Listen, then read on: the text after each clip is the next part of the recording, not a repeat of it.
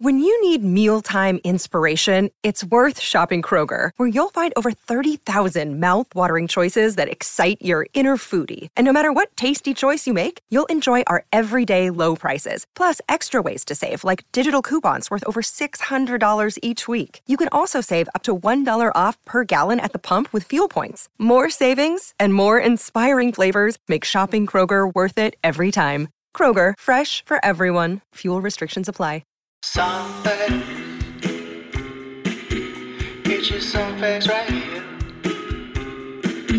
Get you some facts. Hello, hello, hello, and welcome to the Songfacts Podcast. My name is Corey O'Flanagan, and I am your host. This show is proudly a part of the Pantheon Podcast Network, and we would really appreciate it if you'd go out and leave us a nice review, subscribe on your favorite listening platform, and just show us all that love. It really goes a long way. Today on the show, I am joined by the Heavy Hours, who are on a roll. Recently, they've written with Dan Auerbach of the Black Keys, recorded an EP in upstate New York with Simone Felice, who also produced the Lumineers and the Avett Brothers albums, and opened for St. Paul and the Broken Bones, a band that I love. Today I catch up with John, Michael, and AJ to talk about all of that, their latest set of releases on the EP Wildfire, and what it was like doing an RV tour during a pandemic. This Cincinnati band is finding their groove as songwriters and enjoying every minute of it along the way, so please sit back, relax, and enjoy the heavy hours. You know how.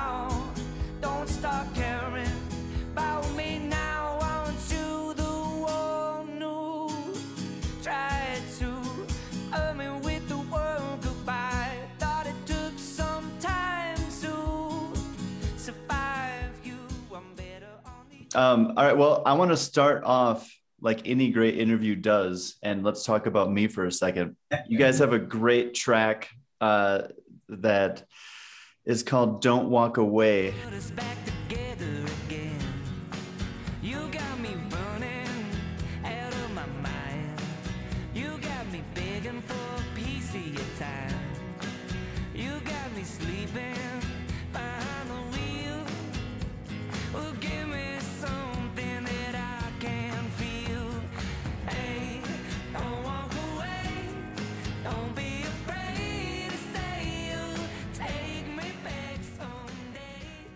That you guys wrote in part with uh, Dan Auerbach of the Black Keys. And here's where it kind of becomes about me. I have an ex girlfriend who absolutely has said from day one, and then we went and saw the Black Keys together, and she just thinks that I am the spitting image of that man.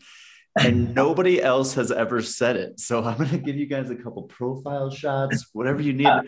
What do you think? I can see why she said it. Yeah. But you need to do more hard drugs and age yourself about 20 years. I think it's, I think it's to your benefit that you don't look like him. Although I love Thank Dan, you. I think I I love Dan. He's one of the coolest looking dudes ever. But but he's he also is a very different looking human being. Yeah. Yeah, 100%. That's what I thought too. And that's why I was like, I'm kind of losing attraction to you because I can't believe that you would like somebody if you think I look like that. If if you spent time in like a coal mine, maybe. Yeah. yeah, yeah. I got a little, get a little bit of the black lung. Okay, well, I'm glad we've settled that. Um, did you guys learn anything while you were kind of stuck in the studio writing with him? Oh man. Yeah. I think yeah, we learned a crazy amount of things with Dan because it was like that was the first time we had ever done a writing session with someone, and so we never even really knew how like the whole like writing session thing worked. We just kind of like showed up to his uh, to his studio, and then like next thing you know, it's like, yeah, I got a good buddy coming in, and his buddy that came in was like 95 years old and played on Elvis records, like actual Elvis records, and we're like, what in the world? Um, but yeah, we learned a lot of just about just like how you know the industry works and and just like how the songwriting thing works, but also just we were you know face to face with two of the most pro- prolific songwriters that have ever lived, and so just like watching them work and watching how their brains operated and how they like viewed a song was was I think eye opening for us and a lot of like little things that I noticed that Dan did and that was just like I think we still do to this day. Mhm. Yeah, because I read that you guys were kind of plucking different ideas that you might have had in your phones and different melodies and and stuff like that that that kind of came together. And it, was that a new way to write a song for you, or was that something that um, you guys had done before? Usually, when we would write music, it would be very, very long, and we would it would start out. It always starts out, no matter what, with like a weird phone idea. Yeah. Uh, and then we would like probably bake that in our basement songwriting oven for like a month. But Dan was like, "Hey, let's write a song in an hour before lunch." Yeah. Just as a challenge? like everything. It was like song, melody, lyrics, like start to finish, like all the the aspects of a song you, you would need to like go into a studio and like record it.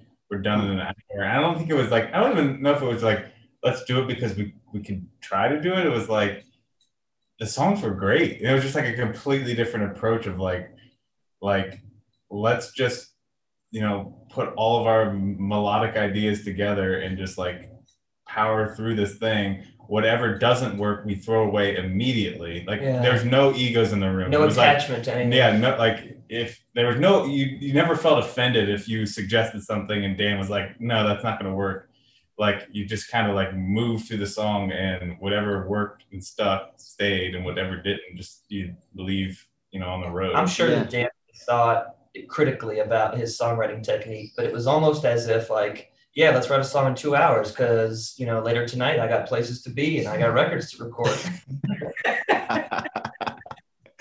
yeah, that'd be my first thought. Like, what, you got somewhere better to be? Aren't you being paid to be here? Um, this is uh th- that's really interesting. So that's to have something like that come up. I don't know, as a as a creative, I think like one, the atmosphere that you were talking about would lend itself really nicely that there's no judgment. You don't feel like there's any bad ideas. There's just ones that don't fit in that time span or don't fit in that moment. And then the other thing too is um just kind of challenging yourself, creating like a little bit of a barrier. Like if you guys are normally people who just sit there and grind stuff out over a, a day or a weekend or a week or whatever it might be, um, to just put yourself in a different mind frame of like, we have to have this done by noon today. I don't know. I think that that would be something that would kind of get the creative juices flowing, some adrenaline going, and just being like, yeah, let's do this. I went to it. I I do agree with that. I went to art school before I joined the band, and something that I learned in there was you you do usually yield a pretty uh, great result if you put some sort of limitation on yourself. If you if you go if you have to fight against something, that's usually when your brain works a little better. Yeah, I don't disagree with that at all. Um, so you guys took that song and then a handful of others to upstate New York to record your EP Wildfire, which I've been listening to for the last couple of days. And really good job, guys. These are some awesome songs. Thank you. And I've heard that there's more, and you guys are just being patient with rolling them out. Is that true? Oh yeah, definitely some more. We're gonna do the whole album, you know, sometime release that sometime this winter, maybe sometime next year, early next year. Yeah. But yeah. Was that your guys' first uh, experience, like in a in a recording studio like that at that level? Um, yeah, pretty much. We had made a couple of, I guess you could call them albums, um, that we when when we were younger in our Mhm. earlier twenties, but that was mostly um, us like scrounging up all of the money we could gather as young twenty year olds and just like paying our way down to like a random studio like in Nashville or something like that, or just anywhere we could get into and being like, hey, record our songs for us, please. And, yeah. But it was a, that was the first time, you know, that we had ever been with a producer at that level or a producer at all. And, you know, an audio engineer at that level. And um, yeah, it was pretty crazy experience. Yeah. Well, I, yeah, I, that's one thing I wanted to talk about was that experience because it is so unique, especially for a new band to go in. And I'm guessing that there was some preconceived ideas and thoughts that you guys were having and i'm wondering how those might have deferred from the actual experience I mean, it was definitely like like Mike said, we we were used to like taking our songs, whatever we had created, and being like, here they are, and like paying however much money we had in our bank account to like record them. And so like there was really no obligation for the whoever was recording those songs to like cast a vision for the album or to like, you know, take a fine comb through the songs. Yeah. Uh, but with Simone that and David, that was like a super refreshing thing up in Woodstock was just like the fact that like we were going to record the best possible version of all the songs that we were going to record, and we didn't, you know, we we took as much time as we needed to get them ready and to get them to the point where we were they were they were much bigger and more I don't know Refined. refined than we Yeah. would, would have ever tried to attempt. Yeah, that's a good forward. point that John's making. Is that like when the when we first did our, I guess yeah, demos or albums, or whatever. Like it was just a guy that's getting paid an hourly wage to record whatever Yeah. the hell we told him to record, and so like there's some songs that I go back and listen to that we recorded like I don't know six years ago or whatever, and they have four minute long intros of just like nothing but song, like nothing but musical break and like and then the singing happens and then another four minute thing of just music. And it, it was cool and refreshing and also just like an insane learning experience just to like hear simone and david be like oh why do you guys have this two minute solo with no singing and during this song on every song or something like that. Like let's cut this and it'll sound better if we do this and add this. And they're just like they're both so smart. And so it was just fun to hear their ideas and be like oh that is a really good idea. We were dumb for thinking that kind of thing. I think it's really interesting to like go in and as as people who are it seems like you guys have been writing songs for a long time and obviously it's like anything else. The more you do it the more you practice the better that you get over time. And you start to kind of find your voice and the sound that you want to have but then actually like structuring songs together and being with people who are professionals at taking an idea that a creative musician might have and then turning it into this this song that's like wow how did you get from there to there? I, I would think that that would be something that if i'm you all i'm like just i would just be watching with my mouth open just like i just can't believe that you guys where does this idea come from? Like we're gonna bring in a celloist all of a sudden? Like what is that? Yeah. yeah and i think to that point too it was fun because like we us three have been writing songs with since the beginning with with like i've had the same guitar john's had a bass and aj's had a guitar and that's it. That's like what we've been limited to and we're like writing songs with those three instruments every once in a while i'll sit behind a piano and be like oh this sounds good. Yeah. But like to get into that studio and to have access to different kinds of equipment stuff that like i didn't even know were instruments. Or i don't even like i look at something and i'm like what is that thing? And david's like oh that's a synth from 1962 Yeah. this album, And that album. and it's like and he'll explain like that's how you get this sound. And it's like oh i love that sound. I would have never in a million years known how to produce or recreate that sound for one of our albums and stuff like that. So having access to different kinds of equipment and instruments was really really cool too like we could have spent i could have spent a month just like fidgeting with every song like add this add this add this Yeah. and the songs would have sounded terrible but it, it it- I could definitely see the habit of just like one, like he has so much stuff in that recording studio, just wanting to add everything. The Yeah. flip side to the to this coin is there was also an element of you know we would have all these crazy ideas and all these we would make all these uh, decisions and you know we were just doing what we wanted to do. But that was that was kind of the scary part is that at this point there was no record label. We didn't have any sort of deal. We just had a bunch of our own money invested into this record and we're just hoping that whatever we created was going to get uh, picked up or you know signed or something uh, so it was like yeah we're doing you know we're just down here having fun. And then and then you know at night i would think to myself like i hope somebody likes you know our our fun. Yeah yeah. That's a really good point because that's i mean that's the most important thing. And hopefully as you guys continue to grow and and that happens that that I would I would tell you to just keep that in mind because I think what a lot of people do is no matter what happened, no matter what career path you're going down, you can lose sight of the fact that it's fun, especially if you're chasing a passion and it becomes more of a job. And then you're like, ah, I don't want this to feel like a job. Yeah, Yeah. for sure. Did you guys have any like thoughts about uh, the old band albums and Dylan being up there recording the late 60s while you were up there? That's where my head would be the whole time.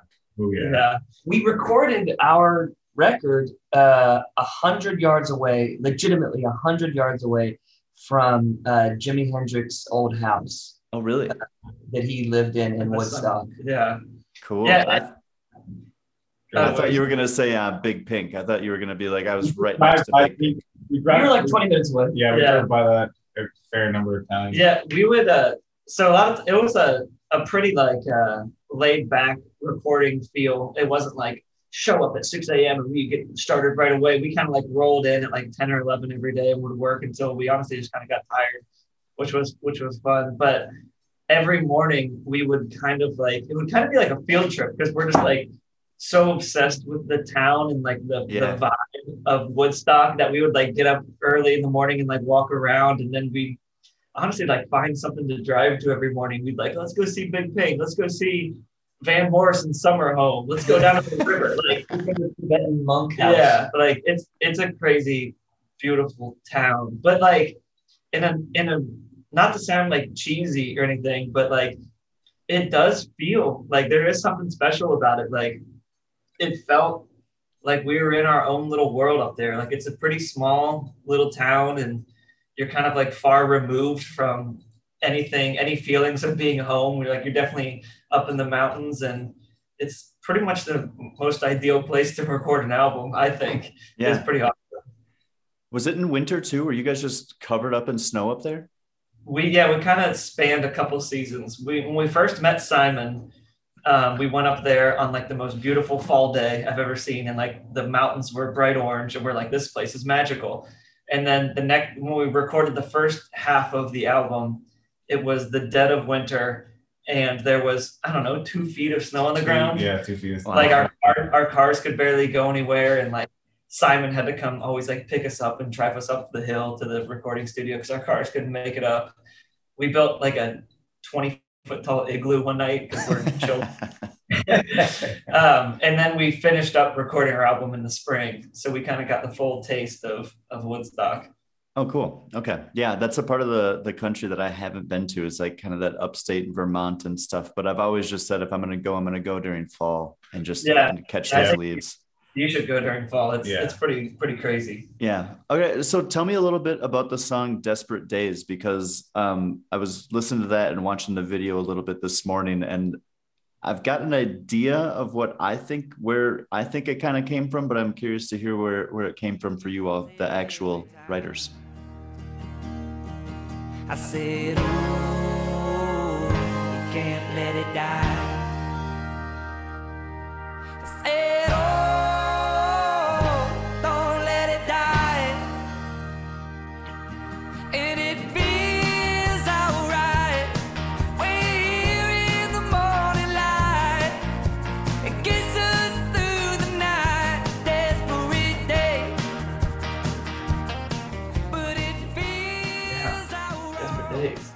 We wrote it right here on this desk that you're sitting on. The virtual face is sitting on. like pretty much at the beginning of the pandemic, right? Mhm. It was our quarantine song. okay. That's what I, that's kind of the vibe that I got from it. Mhm. Um, Yeah, and our producer, you know, we were a little bit like, oh, you know, we wanted to write a song about that shared human experience that we were having with the globe, but we didn't want to be, you know, so on the nose. And uh, our producer sort of helped it come to life and become its own thing.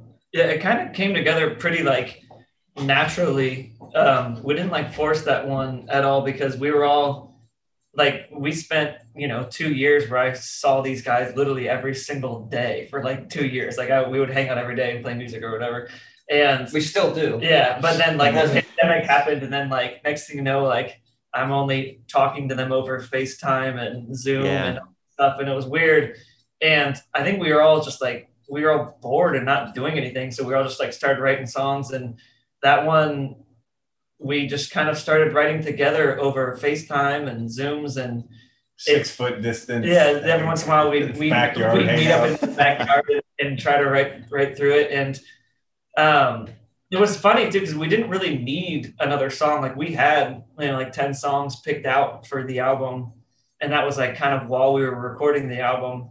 But it kind of like leapfrogged a couple other songs that were going to be recorded. So we cut one to add that one, and Simone really helped on that one too. He we would FaceTime him. And he would he had some good ideas for that song. So we, It was we a- gave him the song idea, and then he was like, "All right, uh, I'll see you guys in ten minutes." And then he would call us again and be like, "All right, I just took a walk in the woods, Yeah. and I of a chorus." Yeah.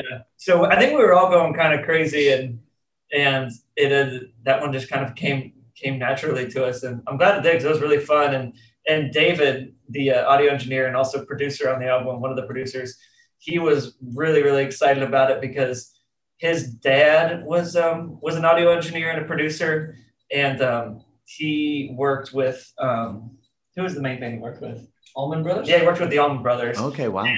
Yeah, and and David, he grew up in Ohio, and he's like, honestly, since the day I was like turned eight years old, I've just wanted to like be in a southern rock band. He's like, I just wanted to like shred the keys on a southern rock band. He's like, and he's he's a great piano player, and so he was really excited about it because it kind of like out of all of our songs, that one kind of has the most like raw rock and roll feel to it, Yeah. which, which was fun. Stay tuned for more Songfacts podcast right after this.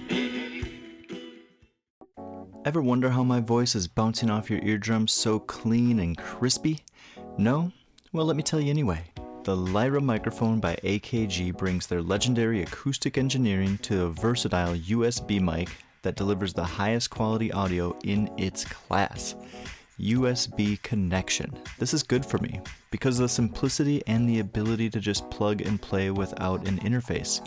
You may have gathered from various episodes that I am doing this show on the road, so being that I record most interviews in a different location than the last, it is good for me to know that I have a high quality, easy to transport and use USB mic like the Lyra to make sure my sound is clean. Whether you're like me and recording a podcast, a musician recording vocals or an instrument, or if you need to do a voiceover for a YouTube channel, Lyra's innovative AKG adaptive capsule array adapts to your performance to record pristine audio. It has four versatile capture modes. What's a capture mode, you ask? That is how the mic picks up your voice. Just trust me, with these four options, it's really all you're going to need. With AKG Lyra, you'll be up and running in no time, no matter your experience level. There's no assembly, no need for separate audio interface, no fiddling with software settings, it just works right out of the box. And Lyra is something that is compatible with Windows, Mac, iOS, and Android devices, and all major recording softwares. So, if you're looking for a mic that offers ease of use along with a high quality sound, check out the AKG Lyra and look no further. Yeah, definitely. What what about filming that video in and around your your guys' hometown of Cincinnati? That that that really kind of lended itself to to me being able to get a little bit more of a feel of where you guys were coming from with the lyrics and the and the mood of the song. But um, it just kind of looked like you guys showed Cincinnati through a particular lens, and I'm wondering if that was intentional because it was like pandemic related. Like things are kind of shutting down. Um, I'm in an old warehouse like abandoned warehouse type of feel, that kind of stuff. So I'm just kind of wondering if that was intentional. Oh yeah. Yeah. Yeah. I mean, it was just, I think, I think the the visuals of that video are are less of a statement as much, or like a statement about the state of things as much as it were just like a representation of how things were at that time. And it was just like, yeah, it was like it was not a fun time. No. Yeah. Yeah, we, not at all. was, we were doing we were making a music video, which was fun. We were releasing music and writing music, but at this but during the filming of that video, it was still very much in the back of our head of like, when are the when the hell are we ever going to be able to play a live show again? Yeah. You know, we had just no clue, and our agent was just like, hey, I have no idea. Yeah, and we didn't really know any better too, which was frustrating, but also probably a blessing at the same time.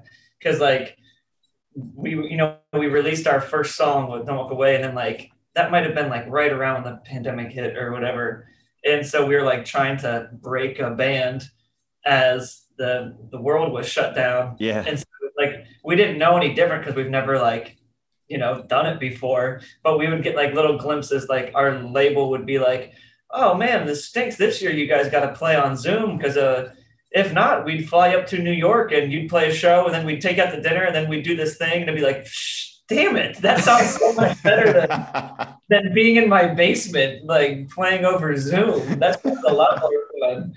But yeah, so we did. It was it was a weird time. Well, that kind of helps me segue into the question about the RV tour. Um, where did this idea come from, and, and how did that how did that go? That's so awesome. it was it was a lot of fun. It was our manager's idea. He, you know, it was last summer, and he was like, "Hey, I'm going to send you guys on the road. You're going to play a bunch of parking lots." and uh, it was Did you have to book anything, or were you guys just kind of like drop busking? A little bit of a little bit of both. He was, Yeah. you know, he The was like, booking was like, "Hey, radio station X, like these guys are Uh, gonna roll in at noon tomorrow, essentially. Yeah, it was for radio stations and like venue promoters. So Yeah. it was just and they like- all loved it. The radio Yeah. stations and the venue promoters, you know, we would play these shows for like them and their friends, uh, like you their know, dogs. 10 person shows. But, you know, it was kind of what a band normally had to do, but just in a different way. You know, usually you go on tour as an opening band and you're playing for tables and chairs or five people. Yep. But this, this, we just kind of forced the experience and we were like, all right, where can we get five people and, you know, show up in their backyard? It was fun. Yeah. I really like that. I don't think I've heard anybody else doing something like that, and I love that good original idea, especially given the times that that everyone was in. It was just kind of like, like you said, instead of being locked in the basement playing Zoom shows for people, like let's go out and do something that's safe and fine. Yeah, it was awesome. I think I think one of the unforeseen benefits of that is we were playing, we were showing up to probably two to three different houses a day, setting up our stuff, playing like seven songs, eight songs. So like in a given day, we were playing like legitimately like thir- like we were playing these songs like 30 times. Yeah, And like over the span of I think we did about four or five weeks total of the tour. And so we got just a ton of time to like work through these songs live. I mean, it wasn't on a you know a big stage or anything, but yeah, like yeah. these were the first this is the first time we were like playing these songs out live. So it was like really great for us to just get a ton of experience under our belt with not a whole lot of pressure to just kind of work these songs And out live. to what you're saying, what's kind of cool is that the RV tour sort of ended and culminated in this, like in our first real big show where we played with Fitz and the Tantrums on a giant stage at like a drive-in concert. Yeah. Um, and so that was uh, that was pretty cool to sort of like I feel like that was a turning point. It was like here's your last true pandemic show, you know, now you got to get ready to do this with real crowds. I can tell you right away, just from the two little drops that you guys have had with uh, St. Paul and the Broken Bones and then Fitz, that uh, those are two bands that I love. I've seen them both live. And um, I feel like if you guys are opening for them, you're going to find more people like me who are drawn to your sound. So I think you're doing the right thing. And whoever's helping you guys book that and get on those shows is doing a good job because I think that your music lends itself to the same type of people that would listen to those guys. So that's awesome. Well, sick. That's awesome. Yeah, I mean that's what it's all about, right? It's like all of a sudden, if you're out there, like, and you're like, "Wow, is this band we're opening for like a death metal band? Like, what is this? is this gonna end up?" It's funny. It's funny how who you open for can sort of shape your fans. Yeah. Yeah. That's just how it kind of happens. Um, I get the sense as like songwriters that you guys believe in a strong chorus. How does the shaping of the song kind of how has that evolved over the years for you all? Oh man, yeah, that that, that is a good question. Um, it's kind of funny because we all have different, you know, backgrounds that we all bring to the songwriting table, Yeah, and um, it just it just kind of works with with us three. Like, I think we're all just really, really like identify, and we're just and I think like our Simone has really like forced this into our brains too, and even Dan, but just like how strong and memorable like a good melody can be. Like we're just so identify so hard with like if you can write a good melody, you can write a good song, and just like how long that can stick in your head. And so I think we're always just looking for that like that really memorable melody or chorus that you can just like hold on to forever. Like one of the first things we ever did with Simone was we got up there, we met him, and he, he drove us around in his car, and he he just blasted. He like he sat us down. He's like, I don't care what you guys think of this song. Like I don't care what you guys think of this band. Like this song like you can play it on an acoustic guitar and everybody knows the words and everybody knows the chorus and he played wonderwall and don't look back in anger from oasis and we're like singing it and just like screaming it and we're like I he's got a good point. Like he was like, forget are, about your ex girlfriends, forget Yeah. about any weird girls this makes you think of. Just listen to the melody.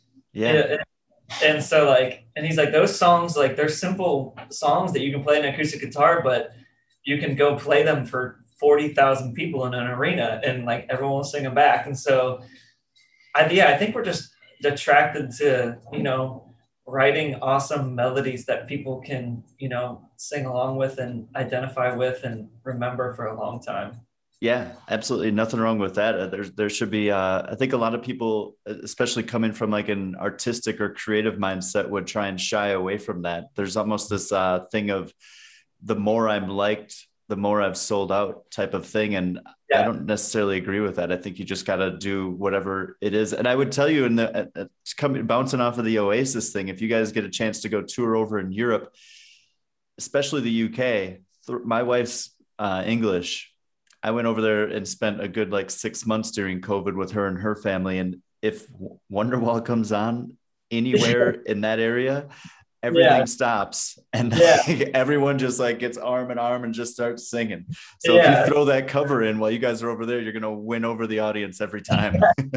that's amazing. that, that, that is a good point though of, bringing up like kind of like shying away from it because we like that was us for so long like i i don't not to throw you under the bus but like but i feel like when we first started writing songs like aj would always be the guy that would be like i want to get weird and like that we still need that in our band like but he's like the experimental guy like dude let's stick it to the man and not have a chorus kind of thing I don't think I've ever said. that. I think what he's trying to say is that I listen to a lot of Modest Mouse and I like a lot of feedback and ugly sounding noises. But- But, I think that the thing that unites us all is that at the core, we all like to write. Somebody somebody called us out. He was like, "You guys write pop music, like not in a bad way, but like you guys come up with like catchy melodies." And I was like, "That's I think that is the one thing that unites us."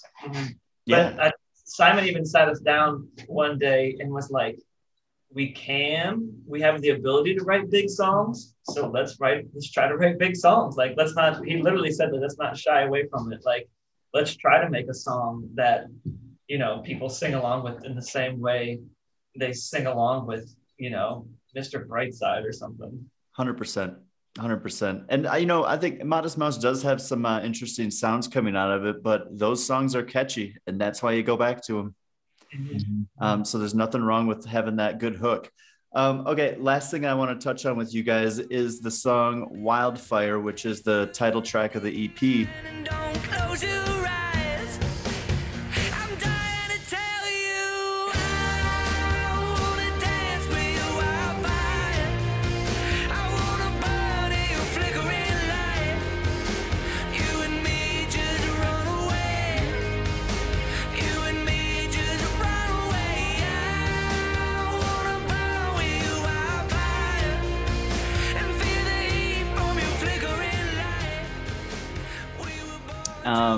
And I look at this as just when I listen to it, I, I hear a hopeful love song, and I'm wondering what the story is behind this. Uh, it was, uh, you know, the, the idea for this song came to us by our producer. And he was like, hey, here's an idea that never got finished. Um, I think that this, I think it's just going to disappear on the earth forever. And we were hearing where it was going, and we were like, oh, we should.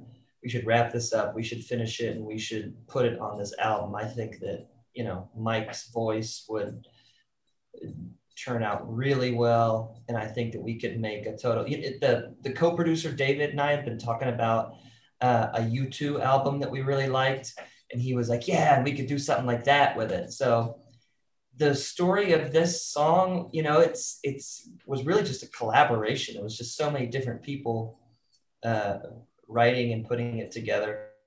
Um, and I guess you know, and I don't. I, it wasn't until the very end, after it was recorded, that you started start to think about the lyrics. And so it's it definitely is one of those songs where you know the the story of the lyrics can sort of mean um, you know whatever you want them to to yourself. But the story of the song was kind of just like a I guess it, it, as cheesy as it is, it kind of was a wildfire. It was like you know, it started out as an idea, and then it just sort of consumed the the studio for the day, and we just kind of went wild with it. Was this the one that you guys said if we're gonna have one person, if we're gonna show one song to a person to give let them know what our sound is? It was this one, or did I mistake that with another song? No, that was this one. Yeah. Yeah. I think it was just yeah. I think we said that because it was just like it was the most fun song to record. Like it just had like all of our favorite things all wrapped into one. Like I loved singing this song because it's like I think out of all of our songs, it just has like the biggest chorus that you just want to sing along with. So it was just like Yeah. so much fun for me to sing. And AJ plays like it's like a polished song, but if you listen, like AJ's playing this like really dirty slide guitar that was Mhm. like sent through um, this crazy amp and a couple weird pedals in the studio, and it just came out really, really, really cool. And John's playing this like humongous bass line that Like a- just we like we got out this huge old fuzz pedal and an octave pedal and it, it was it was a black like the fun thing about this song was like getting to hear it back in the studio with each added layer. Like from the very beginning i was like we were all just kind of in all of the song. We were just like man this is just really turning out like spectacular and then every layer that got added every track that we added every instrument we put on the song just like up the ante and it was just like man I, didn't think this could get any better and just yeah Yeah, no, it's great. I mean, everything that you guys have on this, there's a couple of um of kind of more ballady songs on here as well that um I'm gonna probably kind of throw mix into this episode.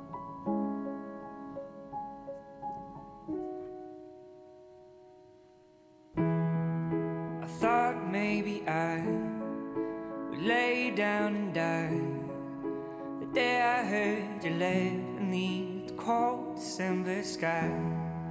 The word around town was that your head was hanging down. With his arm around your waist, I know it's not my place, alright. top to bottom even uh, that that's what gets me really excited about what you guys kind of have lingering about that that hasn't been released yet so i appreciate you guys sitting down with me a little bit this morning and um and I, i'm really happy to have found your music and and to have met you and can't wait for you to come through denver we'll come and check it out for sure but thank you guys Hey, thank you. Thank you Oh so yeah, much. thanks, man. Appreciate it. Thank you very much to John, Michael, and AJ. Please check out their new EP Wildfire now. And as always, for the stories behind the songs, go to songfacts.com. Have a great day.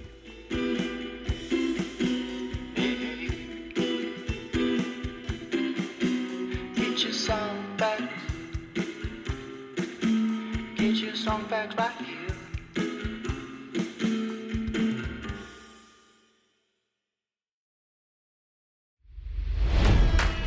It's NFL draft season, and that means it's time to start thinking about fantasy football. FantasyPoints.com features industry leading experts and prognosticators using proprietary hand charted data to help you score more fantasy points. FantasyPoints.com is the place to go for whatever kind of fantasy football you play. Whether you play fantasy football, daily fantasy sports, or do a little bit of everything, Fantasy Points has the meticulously researched content to guide you to victory. And why wait for the fall? Fantasy Points also covers the new spring football league, the UFL. Join the guru, John Hansen, Scott Barrett, Joe Dolan, and other massive names in the fantasy football universe with an exclusive offer. Use code Pantheon for 15% off any fantasy points package, including the all in package, with access to every article, tool, and data nugget that Fantasy Points has to offer. That's fantasypoints.com and code Pantheon for 15% off at Fantasy Points. Fantasypoints.com, code Pantheon. Score more fantasy points.